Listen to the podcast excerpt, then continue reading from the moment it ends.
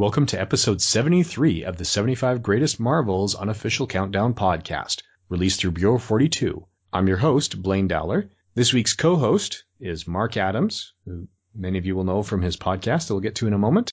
He's joined me this week as we're counting down the 75 greatest Marvel stories as chosen by Marvel readers and published by Marvel Comics itself. The countdown continues every Wednesday until June 1st, 2016. Welcome aboard, Mark. Thank you very much, Blaine. It's great to be here. Great to talk about comics. Wonderful thing to talk about. It is, and thanks for joining us. So, No problem. all right, so before we get into it, we have a habit of missing the promo spots because we get distracted. So why don't you tell the listeners where else they can find you? You can find my. I've got three podcasts. One is Mark's Mess versus the Evolutionary War, which is 12 issue limited podcast examining the 1988 Marvel annuals with the banner of the Evolutionary War. The current one is Mark's Mess versus Atlantis Attacks. And yes, it's another 15 issue limited podcast examining the 1989 Marvel annuals with the banner of Atlantis Attacks. And those I'm joined with my two young, very enthusiastic daughters chipping in their thoughts whenever. But also I do a family podcast, which is John Adams' Letters from the Front, which is a family history podcast where my brothers and myself, we podcast the letters my grandfather sent home to his mother during the World War One and uh, ones that he posted from the Western Front. All these podcasts can be found in one place, marksmesspodcasts.blogspot.co.uk. So if you go along there or you use a decent search engine, you should be able to find at least one of them somewhere. Yep, and I actually subscribe through iTunes, iTunes is good as well. Which is one of the three major places to get a hold of this one. So I suspect a lot of listeners know how to find that. Daddy, what did you do when Atlantis attacked? I donned my iron armor to fight with Namor the Submariner. That was Iron Man. What did you do when Atlantis attacked? I gathered a group of heroes to fight against the Serpent Crown with my mighty shield held high. That's Captain America. Try again. I spun a web any size. Spider Man. Uh, I punished the drug dealers. I have no idea. But are you just doing another podcast? Another podcast? Yes. Mark's Mess versus Atlantis Attacks, a 15 part limited podcast series examining the Marvel annuals that have the banner heading of Atlantis Attacks. A story. A story joining the Marvel heroes against the Serpent Crown. Find it at marksmesspodcast.blogspot.co.uk, on Twitter at Mark's Mess Podcasts, and on iTunes by searching Mark's Mess.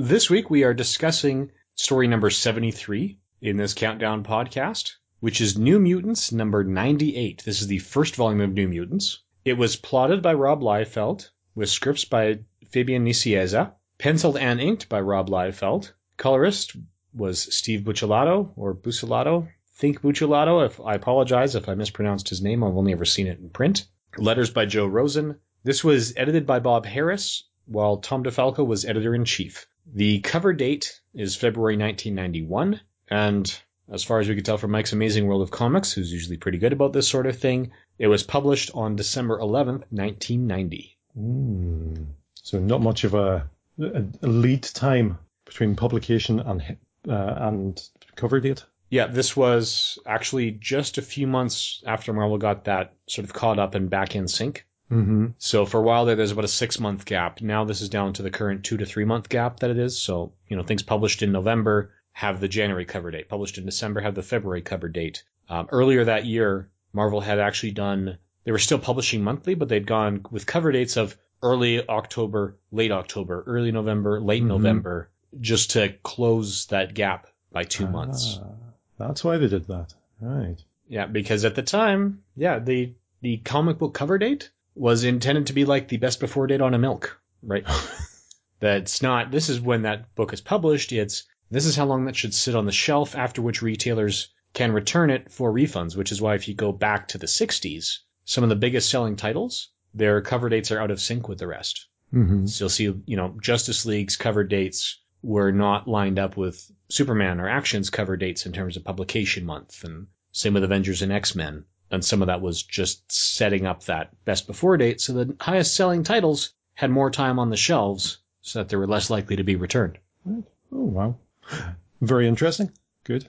All right, so might as well get into the significance of this issue. The huge significance is one of the men standing in the cover, Deadpool, one of the most popular characters at the moment, and this was his first introduction, as it says in the cover, introducing the lethal Deadpool, but also the mysterious Gideon and the dynamic Domino, introducing three characters in the one comic. Mm-hmm.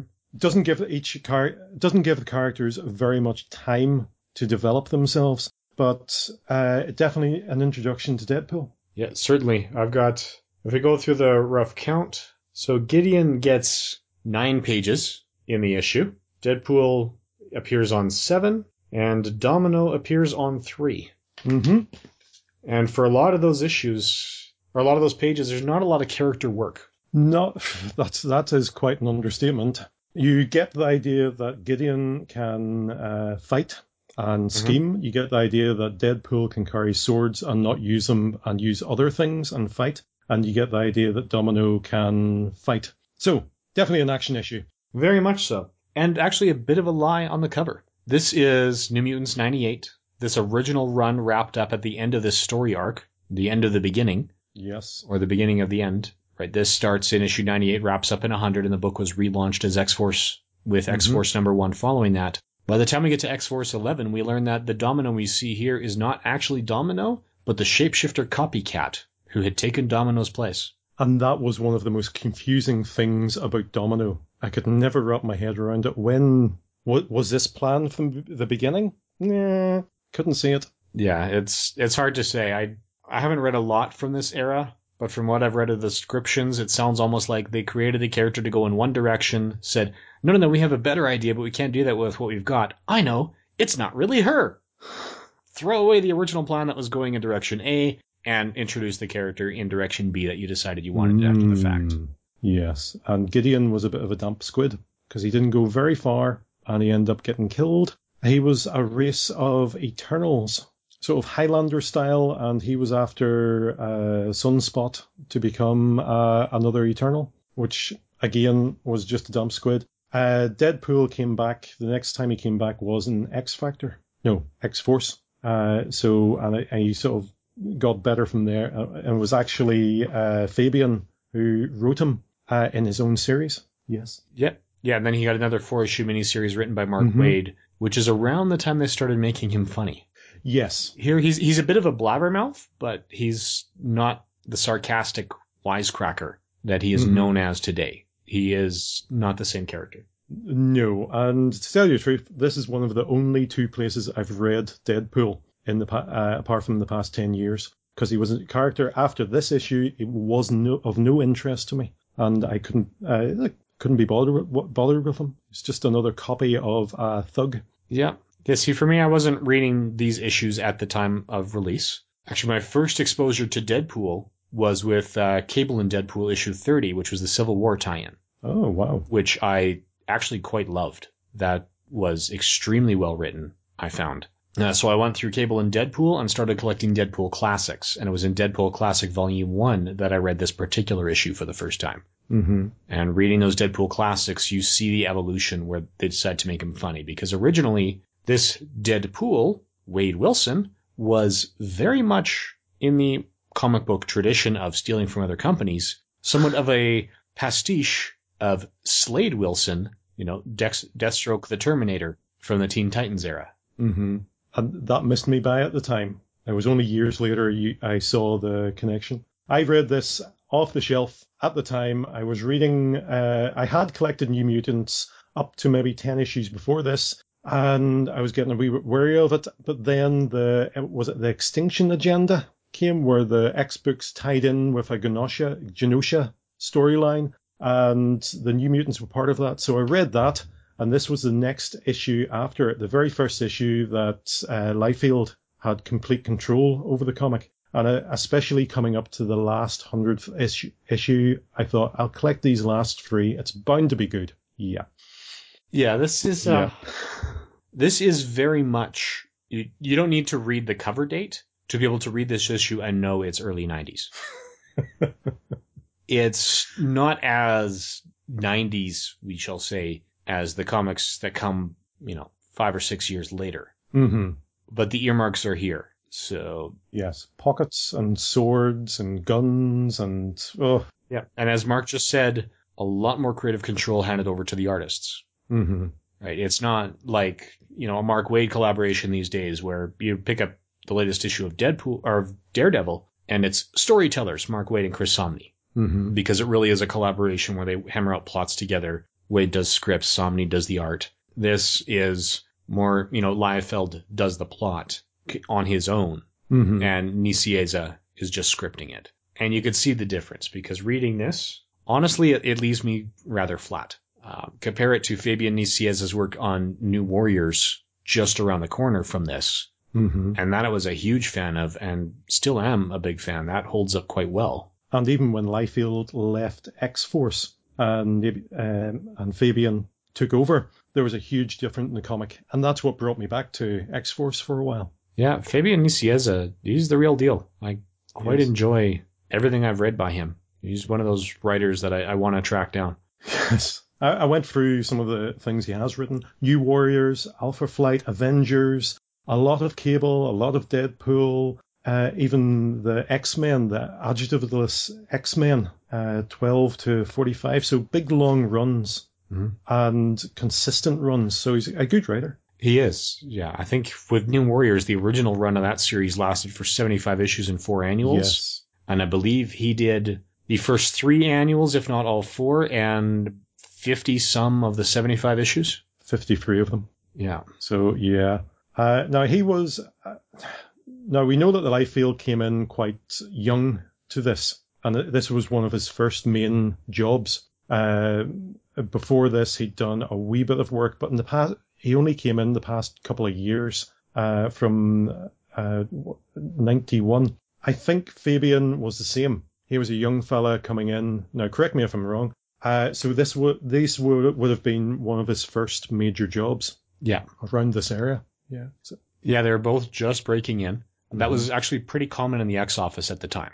Um, if you actually listen to Jeph Loeb's interviews on Word Balloon, the the Loeb reports, there's a story he's told a couple of times where you know when he first got working in comics, he got working in the X books, and it was a few mm-hmm. years after this, but the the X office had been the same for a while, where they asked him a few yes or no questions before offering the position. It was one, are you reading the X books? And yes, he was. Two, you know, are you interested in writing one of the X books? Yes, I am. Great. Three, have you heard anything about the office politics and what's going on at Marvel with the X books? He said no. The answer was fantastic. You're hired. And some of that is starting here. I mean, Liefeld, he definitely has his detractors, both as a human Yes. being and as an artist. hmm looking at the art itself, it it's certainly not perfect. The people who point out flaws are generally correct in their analysis saying this element is a flaw. hmm I personally think it's a bit exaggerated. I think because his his art style was very distinct, he was on everything in the 90s because the stuff he was on sold very well. Yeah. I mean, it, his figures are imperfect, but it's yeah, he's got problems with feet like John Byrne has problems drawing more than one female face. Right? You know, they, they both have areas of that could be improved. I think a lot of what what happens with Liefeld is that many comics readers do not have fond memories of what was happening in the industry in the 90s. And Liefeld's style was so influential over that era. You look at his work and you think of the 90s. Yes. I think that's a big piece of it. I also think he, in some cases, he was given a little too much creative control because he can outline good scripts, but he should not have complete control over the plot. No. It's like George Lucas. It works best when you hand your outline to someone else and let them take care of it. Also think as an artist, if he had someone who would say to him, no, that's wrong, but this is right. I, I showed the comic to an artist friend of mine who knows nothing about comics, and she was quite taken by the art. She loved the art, uh, the way it was centered, the way the action was, and the thing she pointed out was the amount of times it breaks out of the, the border of the panel. Mhm. And that got me looking at them. I mean, if you look at some of the bits where Cable's fighting, uh, there, there's a bit where he's in the arms of this robot, and it's sort of in front of the other two panels, and it gives depth to the art. And you know, I didn't realize that until I started reading it. But then there are other bits where he does this, and it doesn't work because the character who's being taken out of the panel should be at the back of the panel and not at the front. Uh, just, he probably just needed somebody to say, no, that's not the character you do that with over here. Here's a character who should be more towards the, the reader than you are. So I, I, I don't like his art, but I understand where the goodness of his art is. I understand totally where the negativeness of, I mean, really, um, a lot of pockets, just a lot of pockets. Yeah. But you know, e- even you're talking about John Burnham female faces when you when uh, Cable and Domino are looking at old New Mutant members, each of the female faces looks the same, a slightly different color, a slightly different hairstyle, but the shape and features are exactly the same. And it's just one of those wee things I could have changed to make it slightly better. Yeah, there, there's a few things that could be tweaked here. He is. I I find that Liefeld is one of those artists that, to me, he actually is a very capable visual storyteller. But when it comes to the way he lays out the details and the way he forms the figures, you know, he can pose them correctly, but as you Mhm. said, heavy into pockets. It's not. It's not even con- terribly consistent. Like like a lot of women, when you look at their faces from the same viewing angle as we have in the headshots on that page we we're Uh. talking about, you see a lot of similarities. But then they turn their head to the left, it doesn't look like the same woman anymore. right? They're Absolutely. yeah, so he is one of the guys where, you know, if he had, instead of being given complete control where he could plot, pencil, and ink, hmm if he could do outlines and layouts, and then somebody else does the breakdowns, the finishes, and the scripts, you could produce a pretty fantastic comic out of that, right? If he says, pose this guy here, pose this guy this way, put, you know, set up your panels like this. Yeah. Because his action sequences are great, Mm-hmm. are very good. Which is good, because that's about 22 out of 24 pages here. But I mean, uh, was that down to editorial control? Was that down to the bosses higher up saying, no, this guy sells, give him more rope? Um, a lot of the era in the 90s, what was happening is that the artists, they, the production companies found they didn't have to pay the artists quite as much because they could sell the original art pieces. Mm. And there started to be a booming market for the original art. Hence the amount of splash panels. Yeah, the splash pages, the action sequences, something where you could take an isolated page and it would still look great and people would want just that one page.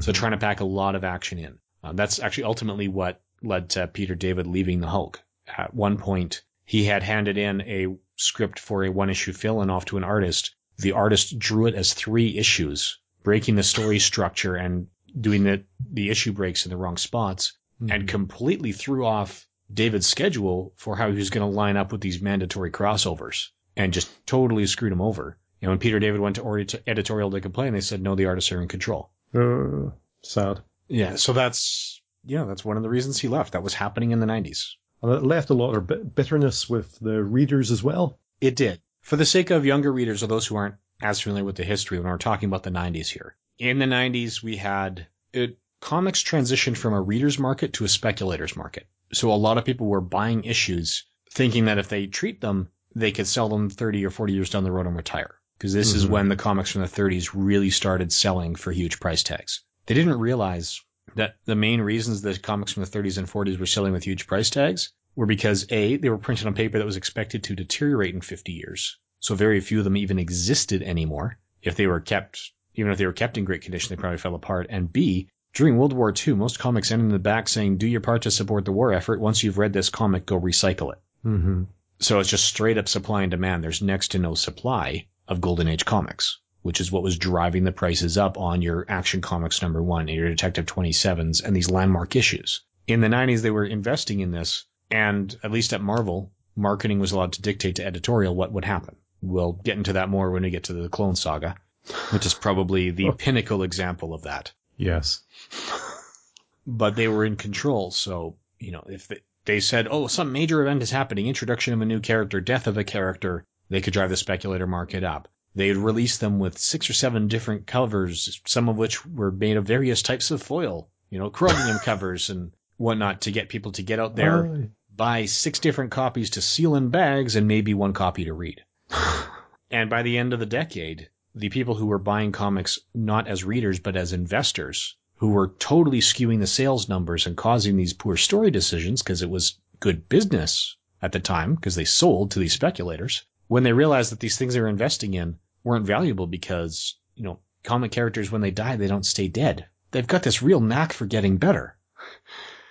Right. I mean, Superman didn't stay dead. Wolverine regrew himself from a single cell of blood, admittedly with the help with the help of the Beast, but that you know he cranked up the healing factor on that one red blood cell Mhm. and grew back Wolverine. These guys don't stay dead, and the new characters don't necessarily catch on with new readers. Mm-hmm. So these things that they were spending hundreds of dollars for the month they came out were selling for 10 and the value was going down because the important stories that the collectors are willing to pay more for are the ones that get referenced down the road. Mm-hmm. And that just wasn't, stories weren't getting referenced three or four months down the road because, well, the next thing was even bigger and made the characters forget about everything else because it was that much more monumental. So it didn't matter to readers. So the investment values kept going down and the speculators walked from the market. And at that time, marketing had catered so much to the speculators and lost so many of the readers that they almost drove the industry into bankruptcy. Because that's the really the only readers that a lot of the marketing people cared about. When the speculators walked, so many things folded. I mean, Marvel once they one of Marvel's instances at San Diego Comic Con just before they filed for bankruptcy. Their presentation was two interns with a Jiffy marker and a fold out cardboard.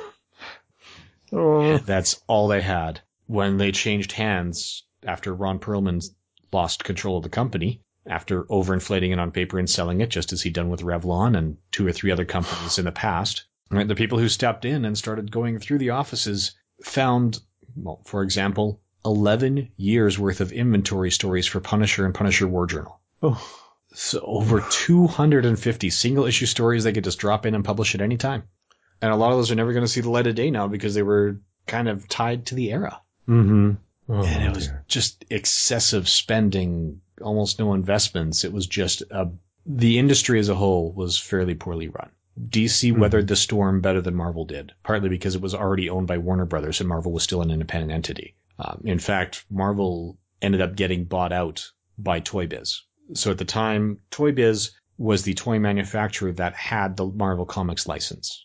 So they were putting out the Marvel toys. It was run by a gentleman named Aria or Avi Arad. And Avi Arad was looking at the books. He realized that the numbers weren't adding up because he was that good of a businessman. He also realized if the if Marvel goes down, the license that's keeping his business afloat goes down too. So he ended up being the guy who managed to get the funding and the leverage to buy Marvel and bring them out of bankruptcy. And when he stepped in as owner, he did two things. Number one, he told marketing that they were no longer allowed to t- dictate things to editorial. It was now editorial's job to come up with the stories and marketing to figure out how they could just sell the stories, thinking if editorial had full control over the stories, well, the stories will be good enough that marketing will know how to sell them. And that was response to reader feedback. And he just made that mandate and then had almost no personal involvement in the stories themselves. He turned around from there and went straight to Hollywood and worked to get these characters on screen. And Avi Arad was the single greatest push that brought Blade to the screen with Universal, or Alliance, I believe that was. He brought X-Men to Fox and convinced them it was worthwhile investment, and he's the one that convinced Columbia TriStar to buy Spider-Man. The only reason that people weren't buying Captain America, Thor, and Iron Man at that time is because they were just coming off Batman and Robin. Comic book movies were not a guaranteed hit. And Avi Arad saw the potential of the Avengers films and refused to sell those characters one at a time. You had to buy all three. So when Marvel finally started doing their own, that's why they were still available because the price tag was too high because it was bundle or nothing. Wow. All coming from this comic here. the start of it. Yeah, it, it's one of the early signposts where, in retrospect, you could see what's coming. Yeah. Reading it in the day, I I don't know if you'd see the massive change in the industry coming from this, but I think you could see uh, this is not a strong storyteller. No. right? Not in terms of plotting and outlining. As we said, he you give him a script with a good outline, and he will lay out the heck out of it. Yeah. The big question I would have is why is this comic on the top 75? What made people want to vote for this? Surely not a nostalgia for this actual comic, more of a nostalgia for the character of Deadpool. That's my suspicion, unless there's some diehard Gideon and Domino fans out there that I haven't run into. Yes, they they must have a podcast somewhere. Anybody wants to start the Gideon or Domino podcast? Stay clear, please. Yeah. yeah, just go, go nuts, but I won't be listening. I mean, one of my favorite comics from this era and from this month was Excalibur, who Alan Davis was on his second run of, and that was far far better as an artist writer coming up with that, that story. I remember being amazed about the twists and then the reference back to the own his own storyline and just such a well written, crafted material. Then we get this. Yeah, Alan Davis is one of the few who can write and draw a comic and Mhm. produce some really excellent material. Yet he doesn't have the ego that he has to write and draw his own comics. Yep, he'd be quite happy to happy to do just one or the other. Yep.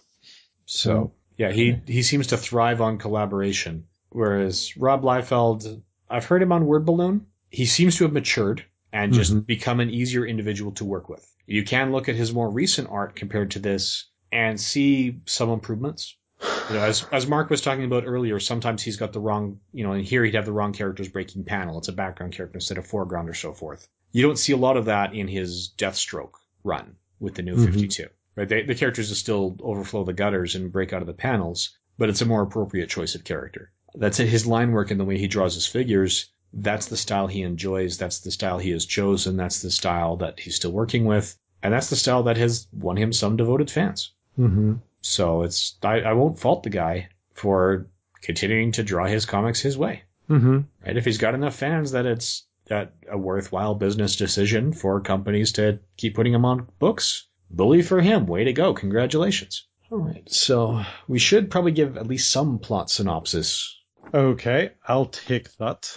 Okay. Okay. From the very beginning, in a secluded mountain chalet in Colorado, the mysterious Gideon, Gideon stands ready for an attack. This is his daily workout fighting against robots, during which he dictates a memo uh, to uh, let the manufacturer of the robots know how they could build them better. He dispatches the robots with unclear powers. His PA reminds him of his appointments that day, and at the mention of the Costa stock inquiry, he asks if they have someone in place. The PA says Eve is in place, and Gideon tells him to proceed with the plan. Meanwhile, in the secluded danger room, the New Mutants' mysterious leader, Cable, and the young mutant Cannonball, Sam Guthrie, are training. Cable calls out attack sequence SG slash 253, but Sam easily maneuvers his blasting power to avoid the danger. Then Cable blasts his hand at Cannonball, which confuses us all, and Sam cannot keep his noise level of the blast down when he is distracted. Cable then talks about training the team, and Sam points out that there isn't much of a team left. Warlock was killed in Genosha, Wolfsbane is still in Genosha, and Sam bemoans the loss of his family. Cable describes life as war, and Sam should accept that as fact. At DaCosta International, Eve gives Mr. DaCosta some coffee, and he dies after sipping it. Meanwhile, Boom Boom listens to Rictor plan to rescue Wolfsbane from Genosha, but Boom Boom decides to take a slide on that plan with some nice youth talk there. Rictor decides to go away anyway uh, to rescue Wolfsbane. Cable is in the library when he is attacked by the mysterious man named Deadpool. Deadpool has been paid by Mr. Tolliver to kill Cable, and while Cable is talking at gunpoint, Cannonball managed to quieten his force blast long enough to get a sneak attack on Deadpool. Deadpool then shoots a neural disruptor net and stops Cannonball, then Cable smacks Deadpool around a bit. After Deadpool knifes Cable in the leg, the other New Mutants join the fight, kind of. Deadpool shoots, shoots string from his glove at Rictor to stop his vibratory powers, and Sunspot tries to announce his plans to attack until three thunks hit Deadpool. A mysterious woman known to Cable stopped Deadpool with three knives. Her name is Domino. Sam lies that they were doing fine before Domino came in, and Cable decides to send Deadpool back to Tolliver, who doesn't take kindly to failures. The New Mutants uh, see a major plot point happen when Cable smiles. That night, Cable and Domino review the unavailable New Mutants. Rusty Collins and Skids, they are both with the Mutant Liberation Front. Karma, well, she's not a team player. Magma, she's in Nova Roma in a Roman jungle civilization. Oh, that was hard to say. And Mirage, well, she's a Valkyrie in Asgard. Cable says that he's taking steps to get more team members. Meanwhile, Rictor leaves the school in the middle of the night, leaving Boom Boom a note about wanting to live happily ever after with Wolfsbane. Meanwhile, Sunspot is woken by Gideon, remember him, in a dubious outfit to tell Sunspot his dad is dead. Sunspot is shocked. To be continued. Yep, that's that's the plot, and as someone who read, I've read the Claremont run of New Mutants, Mm-hmm. and then I've read nothing between that and this. That would be a bit of jarring. Yeah, it, the book has taken on a very different style, and the death of Emmanuel DaCosta felt like a letdown because we've known that Sunspot's father was a jerk from day one, Yes. and he had been enough of a jerk and a significant enough force during Claremont's New Mutants run that I felt, you know, his ends should, that this fell flat. He deserved uh, a bigger ending than have some poison coffee. Bye. Have some co- poison coffee in a cup you can't set down, so you have to actually hold it and drink it. And it wasn't even, a, you know, there's no even reason why on the page why. And then to have, uh, to have Gideon turn up in the middle of the night in the school to a half-naked boy while Gideon looks as if he's in his dressing gown is just creepily weird. And uh, it's as if he didn't know how to stop the issue, how to finish the issue to bring about that dramatic resonance into uh, Sunspot's life. The other things also are, you know, it might as well not be a New Mutants comic because the only New Mutant that uh, actually has much to do is Sam Cannonball. The rest of them just the only reason Rictor has anything to talk about is because he's being got rid of. In the next issue, Sunspot will be got rid of, so it'll just leave two New Mutants left and only one of the originals. Yep. In all their goggled glory. Yes. That's very different character designs from the, the team I was familiar with. This is Yeah, th- there was definitely a shift between the Claremont and the Simonson er- era. Uh, I remember thinking the Simonson era was fantastic, and then I read the Claremont era. That was brilliant, and there was such a letdown to go back to the Simonson uh, era. But I read this before I read any uh, Claremont, and it's just so different, so a million miles away. The school doesn't exist anymore. It's just um, it was destroyed during the ooh, Inferno that far back, and they're all living underground like Wombles. If you know what a Womble is, No, I okay, can't say That's rings a okay. bell. that's okay. The people in Britain will know exactly what a Womble is. Uh, the underground dwelling beasts that live under Wimbledon Common and clean away all the rubbish. Okay. Comes comes from my childhood. All right. One of those things I'm sorry I brought up now. Oops. Um, yeah, and even the Deadpool fight, where it's a lot of. You know, Deadpool's got these two swords. Does he ever bring them out? No. He brings out a gun at one point, but then he decides to use a knife. And, and then he's the New Mutants turn up, and before they can actually do anything, the fight's over. So uh, it's a bit of an anticlimax for the New Mutants, and you can see the fact that uh, Liefeld is trying to clear the board for his new team, hmm and that seems to be quite purposeful because in the next issue, three new characters come in again. Yeah. So it's quite heavy on the bringing in people, and we don't even know who Mr. Tolliver is. He I think he ended up being Cable's son. Yeah, he is. Spoilers. Sorry. Yeah, I, I, I googled him, and he is a day spring. So, and you know, we've eventually learned. I don't know how much of Cable's name was known at this point, but he ends up being uh, Nathaniel Christopher Dayspring Askani'son Summers. And, Mhm. oh, there's a Charles in there too. Nathaniel Christopher Charles Oh, Dayspring Askani'son Summers. Yeah. I don't think there was much known at this exact point. It was uh, a few, a year or so later, they'd find out, because I remember the annuals uh, that connected the X books and I think the Fantastic Four at that time. There was a wee bit of talk about who Cable would be in the future, and they got it wrong. Yeah, this, as we said, this was covered dated February 1991, and I distinctly remember um, reading X Factor 65 to 68 and actually putting the pieces together to figure Mhm. out that that Cable was Nathaniel. The first issue of that story arc was cover dated April 1991. So this issue was two months before that began, and I know when that finished, four months later, they still hadn't revealed explicitly that Cable was Nathaniel Summers. That's just I put it together because I read that story arc from X Factor over and over, and the artwork was clear enough to match up that every place Nathaniel Summers was affected by the technovirus corresponded to where Cable's cybernetic implants were. hmm So his eye, his arm, all of that was just a point for point match for this mysterious guy who'd come from the future looking for Cyclops. So I was able to put it together based on a combination of the art and the information about Cable that I had from the Marvel Comics trading cards because I wasn't actually reading the book at the time. From the trading cards. Brilliant. Yeah. That's a lot of Columbo you must have watched as a young man. All 69 episodes. Fantastic. Actually, they weren't up to 69 then because the last one came out in 2003. But yeah. I'm scared to mention anything in case you know all about it now. Well, it's Columbo was running twice a week on A and E when I grew up, and never missed it in the summers, and had a habit of taping it during the school year.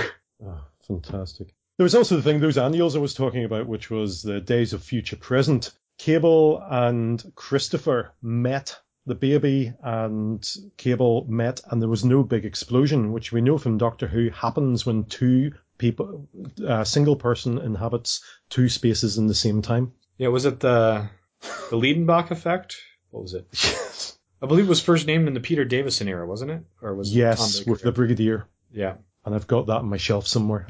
Oh, that'll be me watching that late into the night. yeah. Uh, Mawdryn Undead. Yes. Yep, yep, from the Black Guardian trilogy. hmm Yes, it's uh. If the episode is known to exist, I own it. So I'm missing ninety some. One of which That- annoys me because one of them will never be recovered, sadly. But yeah. Is it just one now? There are 97 missing episodes, Mhm. 96 of which were transferred to film for overseas sales, so there's a chance of recovery of those. But the one shot Christmas episode that was Dalek centric in the middle of the Daleks master plan, the only episode that did not have the Doctor, and the only episode of the classic series that mentioned Christmas, was never transferred to film for overseas sales, so that one will, can never be recovered. Bum. That one is just gone. It's the best we can hope for for that is an animated version because all the audio tracks exist because that was not reusable material, so the BBC didn't destroy it. I always thought it would be great if they just animated those missing ones. Yeah, they've done it a few times. At least Region Uh, One. yeah, they have. Yep, Region One Yep. releases. We've been getting them. So hmm anyway, so uh, one of the other things we like to cover in this podcast is examining deeper meanings. Right? Is is there any message we can pull out of this? You know, stolen from the Mission Log podcast or Roddenberry Star Trek podcast. Are there any messages, morals, or meanings that are conveyed by this Yeah, if- issue? If you run a school, lock the doors. Really? Come on. All three of these new characters find their way in, no problem at all. In the olden days of the X-Men, there'd be guns popping up from the lawn. Oh, yeah, definitely lock your doors. Deadpool did blow things up to get in. Domino was invited, so Cable might have given her the information he needs. And Sunspot says, How'd you get by the security? To which Gideon says, Well, never mind. Yes. That's not important. a really good uh, writing technique. Yeah, it's uh so Yeah. uh, most of the time I can pull out some sort of message or meaning that they they were trying to convey. The only real message I'm getting off this page is a message from Rob Liefeld saying, "Wait till you see how cool this book is going to be." He's introducing so many new elements without really dealing with them and packing them using action and trying to develop characters in action moments. But I think there might be two pages where there aren't fights going on in this. One of which, when they're sitting there going through the character dossiers to figure out who they're going to include in their next fight, and one of which is Gideon saying, Your dad's dead, but leaving out the I had him killed part. It's it's a lot of groundwork, but there's so much thrown at you so quickly in such a shallow fashion hmm that had I read this on the stands at the time, I know I would not have been compelled to get the next issue. There were mo- much more compelling buys on the on the market at that time. Yeah. I mean, even Rictor's note to Boom Boom. Off to save Ra- Rahne and live happily ever after. Wish me luck. I'm going to need it. Love Rick. That just was not the character I had got to know from uh, the X X Factor uh, series. I just so, so many offbeats, so many hit, not hitting the right mark Yeah. with the characters that we already knew. But then again, he's bringing in his own characters. He doesn't need them. Off they go. Yeah, it's about clearing the decks for the new era, which we are going to see in what would have been issue 101 with X Force. Yes. So Oh, it and, and it didn't get much better. Uh, I, I did a big clear out of my comics. We I had my comics up in the roof space, and we had to get some work done on there, so I got rid of half my comics. That was one of the easy choices to make. Um, be, getting rid of the early X Factor because there was not much of a story. X Factor or X Force? Oh, sorry, X Force. I get my X's mixed up. Oh dear me. Uh, and it was later on that I got back to uh, X Force because it was better then. It was more of a direction to it. It just seemed to be, we've got guns, we'll use them. That's our motive. Where the original motive for the New Mutants was, we want to educate mutants. We're a school. Let's do some schooling. Yeah, it was New Mutants. There was that early Claremont run Mm. was I think the first time in X book history to me, at least. At one point, I started reading X Men in chronological order. I got up to well, I'm up to about 89 in that read through, and I've got I don't have any of the Claremont issues or the New Mutants issues after Claremont. Mm-hmm. But the start of that was the first time ever Xavier's school actually felt like a school. Yeah, even the original X Men, they were quite old by the time we got to them. So the, you know they were driving cars and things like that. Yeah. Uh, so to bring in a new bunch of mutants at the time, that that was a good call. Yeah, it is. It is. It's. I, I get the idea for having a school. It's a place to have these young characters congregate together. You could bring random characters together and have all sorts of conflicts because it's as Mhm. You know you're pulling them together like you pull together workplace comedy. You're going to have a mix of personality types, Yeah. right? It's not here's a bunch of friends who are choosing to be together. It's here's a bunch of people who have to be together. so it it does leave a lot of room for variety in your cast, which is a Mhm. great recipe for drama. And yeah, it, it's a nice setup. But I mean, as a teacher myself, I love that little. I think it's a six-page vignette during the X-Men Divided We Stand event, where one of the mutants gets transferred out of Xavier's school because the parents are concerned about the risks after Sentinel attacks and whatnot, and they put him in a mainstream school. And this kid's sitting in the classroom going, "Man, I'm like a year and a half behind in math. I am two years behind in language arts. I am way behind in history. Ed, I'm kicking butt. They don't have a self defense part, but I'm. That's what he said. Like, you know, self defense is really the only thing he learned clearly Yeah. because it's his mutant power was just some sort of, you know, cosmetic thing. I forget, Mhm. like horns or something along those lines. But he's out there going, man, the main curriculum, it sucks in that school.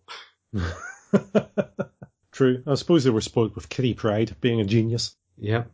But at any rate, I think that about wraps up what we have to say about this one. I think it does. We've alluded to, you know, why we think it landed at this point on the tournament. Mm-hmm. And it's, I think it's on, it made the list of 75 because Deadpool. Yes, the only reason it could have. Bottom of the list because Liefeld. Do you think he was voting for it so many times? Uh, I don't know. But Well, someone was. in any event, once again, Mark, thanks for joining us. It's been an absolute pleasure. Yeah, Really good talking about comics. as always. And for the listeners at home, uh, if you want to read along with us, so you're ready for next week. Next week we will be dealing with Marvel 2 in 1 Annual number 7, which has been reprinted exactly once in Essential Marvel 2 in 1 Volume 4, which is itself out of print. So good luck on that one. But I did manage to grab it because there was a time when if it was an essential, I was buying it because in the the cost per issue, you just couldn't beat them. No.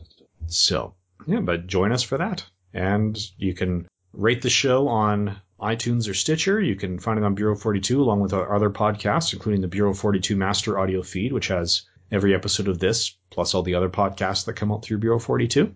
And Mark, would you like to remind the listeners where they could find your podcasts? If you go to marksmesspodcast.blogspot.co.uk, you can find links to all my podcasts, the Mark's Mess versus Evolutionary War, Mark's Mess versus Atlantis Attacks, and if you're into a bit of World War One history, the John Adams Letters from the Front. And also you can find all those podcasts on iTunes.